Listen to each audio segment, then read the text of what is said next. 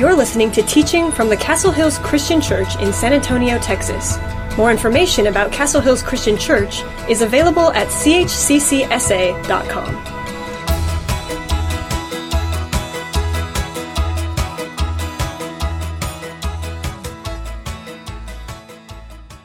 You know, football players have really cool nicknames. Have, have you ever noticed that?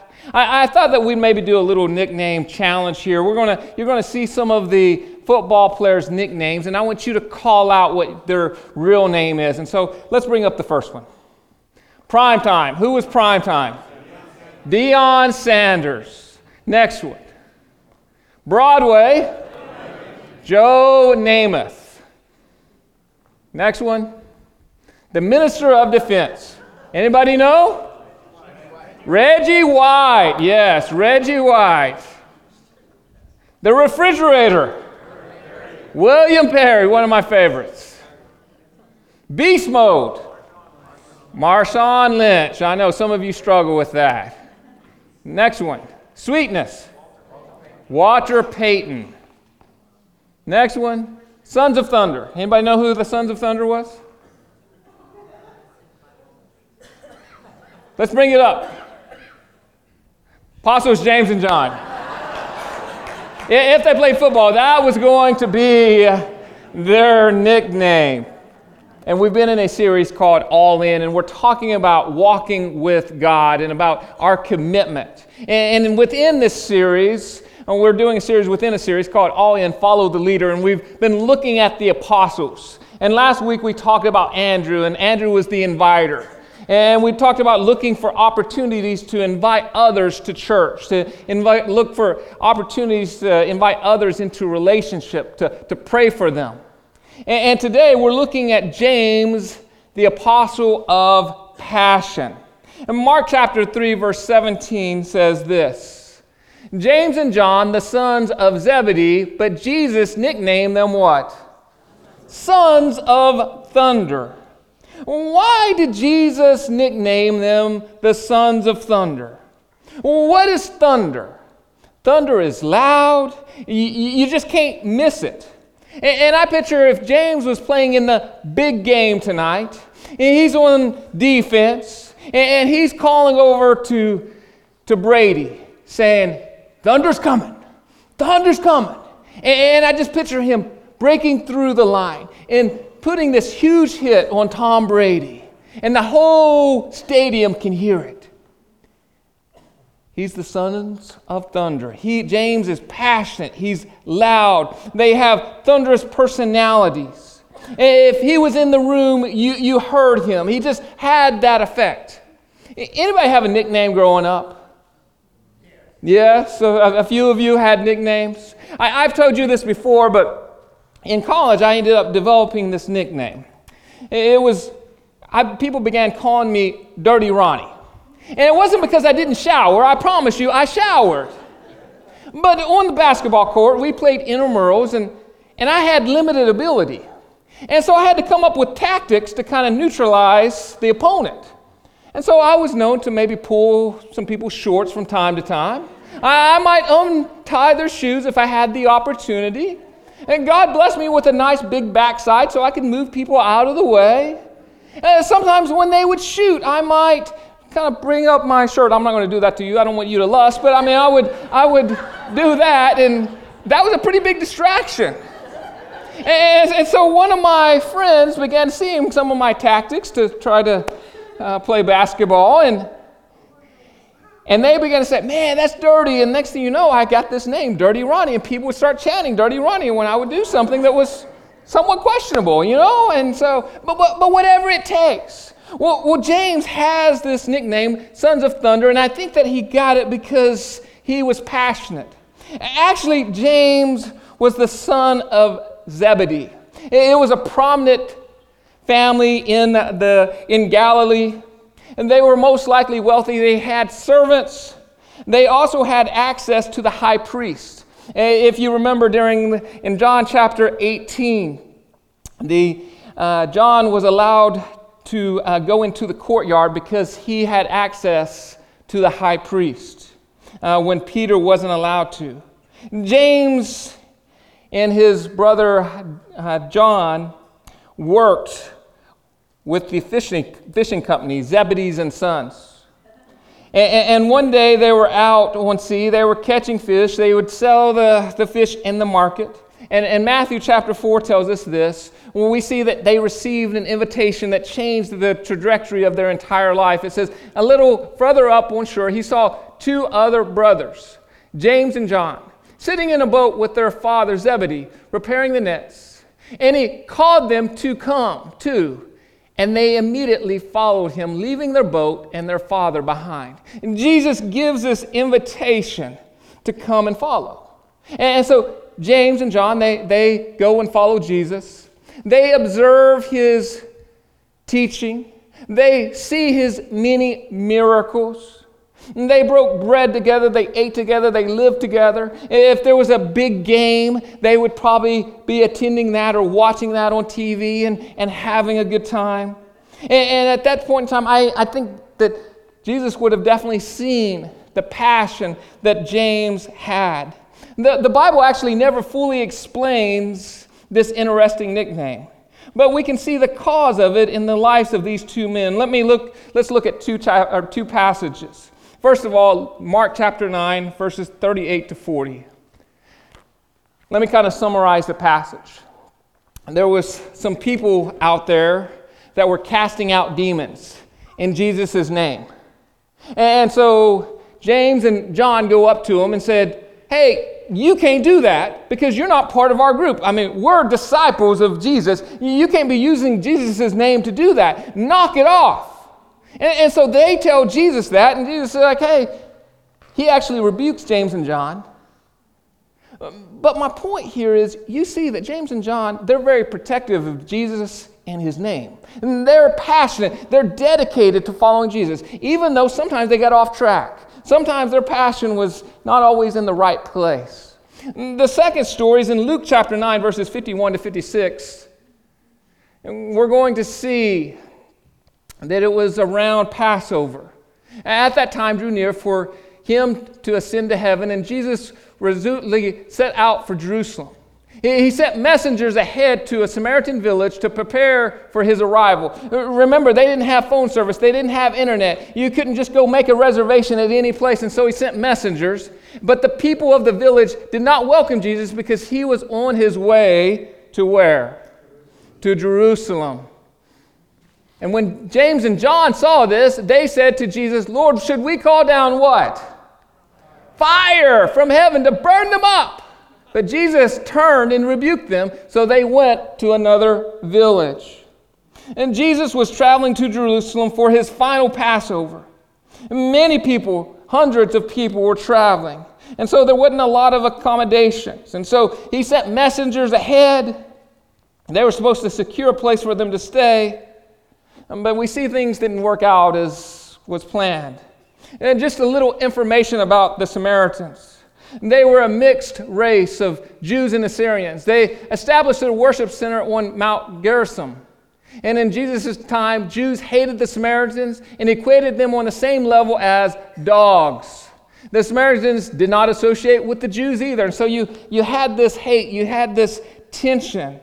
And on this occasion, the uh, Samaritans refused to allow Jesus safe passage because they knew where Jesus was traveling to Jerusalem. And again, Mount Gerizim, not Jerusalem, was their center of worship. And so they said, No, you can't do this. James and John hear about this and they're mad, they're angry, they don't like anyone disrespecting Jesus. And so they're like Elijah, they're asking God to call down heaven or call down fire down on these people. No mercy, man, just take them out, zap them out, they're not being kind to Jesus. They had passion, even though it was misplaced, even though Jesus had to rebuke them at, from time to time. James was all in, he was committed to Jesus. We come, we fast forward, and we come to the end of James' at least earthly story, Acts chapter 12. Acts chapter 12, verses 1 and 2. About that time, King Herod Agrippa began to persecute some believers in the church. He had the apostle James, John's brother, killed with a sword. Remember, this is the one place in Scripture where James appears alone from his brother John. He, they always were together, but this, this is the only place that they're separate. And there's very few details about James's uh, death. Uh, scripture just says that it was by Herod and it was by the sword, and so basically he was beheaded. Uh, I suspect it was because of his personality, that he was loud, that it was easy to kind of pick on someone who was vocal.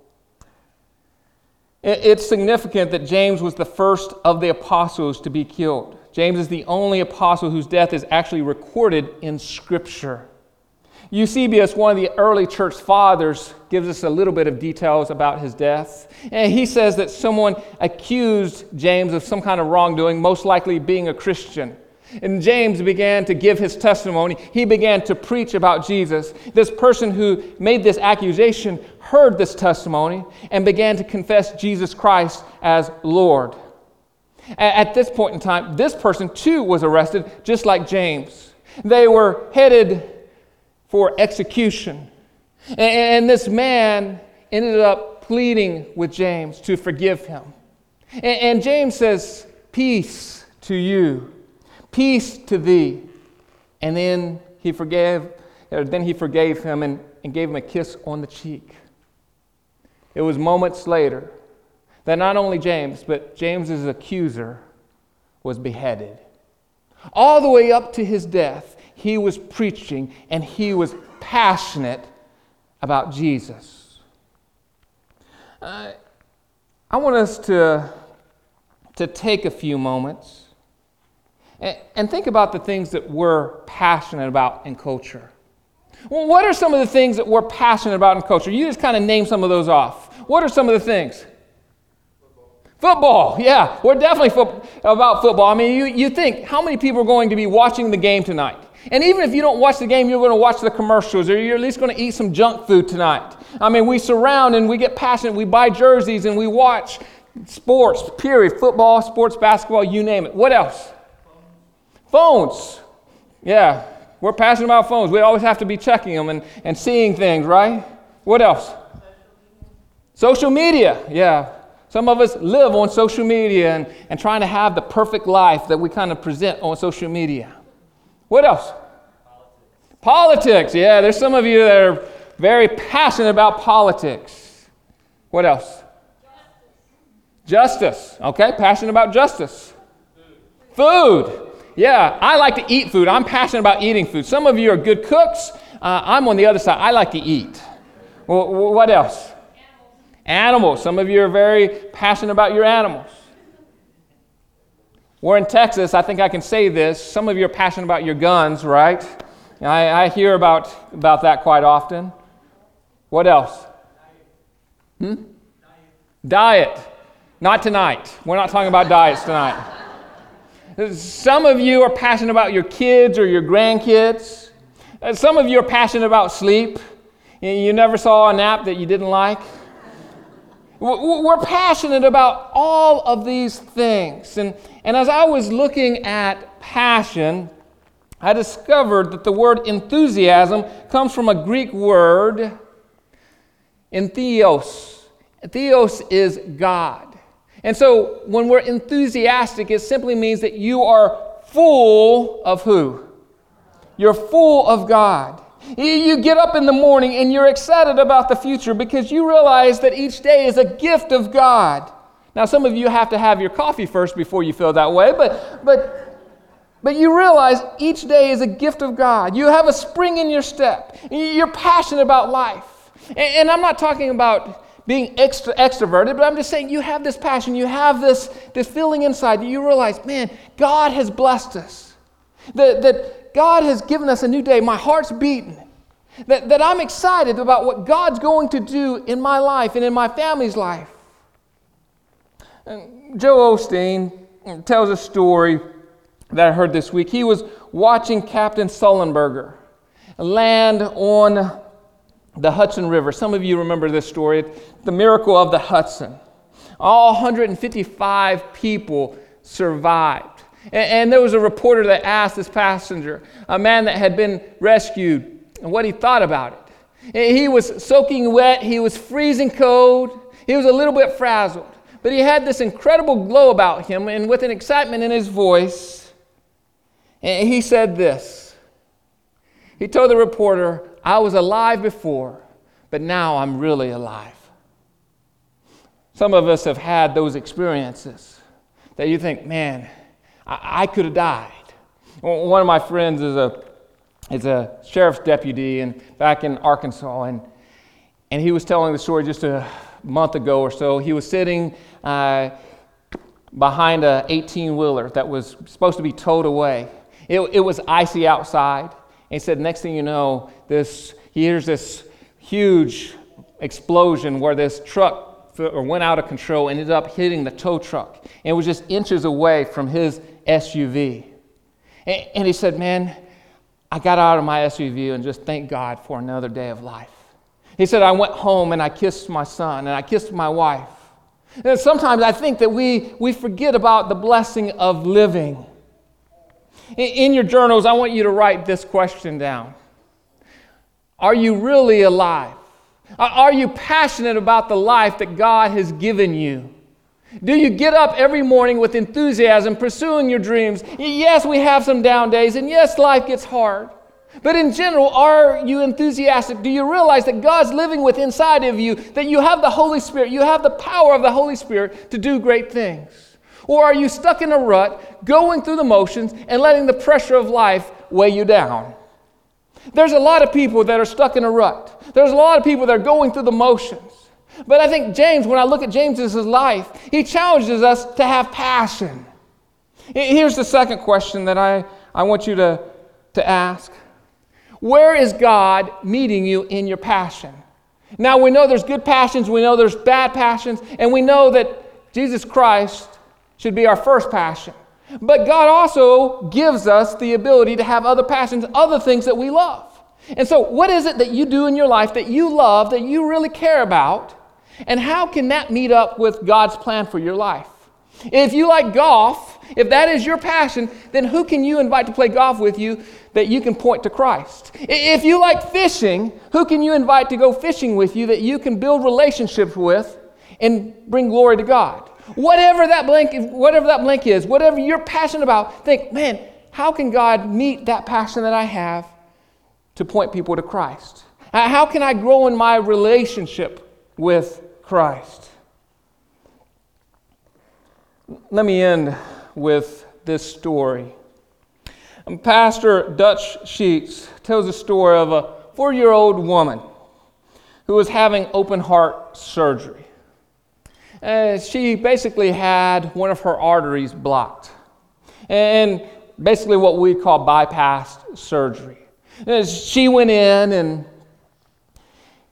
and the surgery starts. And, and if you're not familiar with the surgery, basically, what they do is and they have a machine and they, they basically stop the main artery and, and they put the they uh, basically put a machine there that pumps blood and helps your lungs work while they're working on the heart, while they're putting that stent in or doing that bypass. And, and, the heart actually stops beating during the surgery.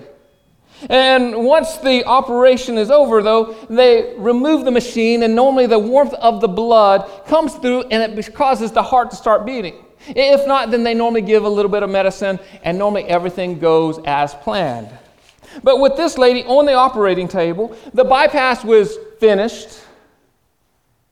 They removed the machine, but for some reason her blood didn't cause her heart to wake up. And there was no heartbeat. So the doctor gives some medicine. No heartbeat. The doctor gives some more medicine, no heartbeat. The doctor gave another medicine, no heartbeat. He begins to massage the heart, doing everything he can to stimulate that muscle, but no heartbeat.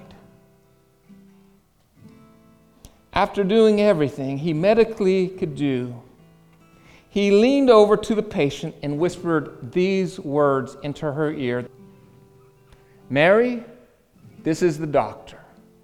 I've done everything I can do. Now I need you to tell your heart to beat again. And he stepped back and a couple of seconds, he heard this bump, bump, bump. And then her heart kicked in and started beating again. Some of you, you've been dealing with disappointments. Life hasn't turned out the way that you had hoped for. You could easily just sit on the sidelines. You could easily just give up. And some of you, maybe you're a little burned out. Some of you feel like you've lost your passion. Some of you feel like you've went through the motions. But maybe God's telling some of you today, you need to tell your heart to beat again. You need to tell your heart to dream again. You need to tell your heart to believe again.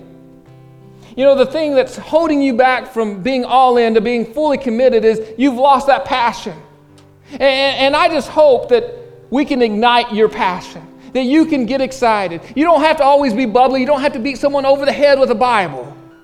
But you can have this internal peace. You can have this passion for Christ that you wake up and say, Man, God, what are you going to teach me today? How can I be used by you today? Lord, I'm your vessel. I'm all in. I'm fully committed.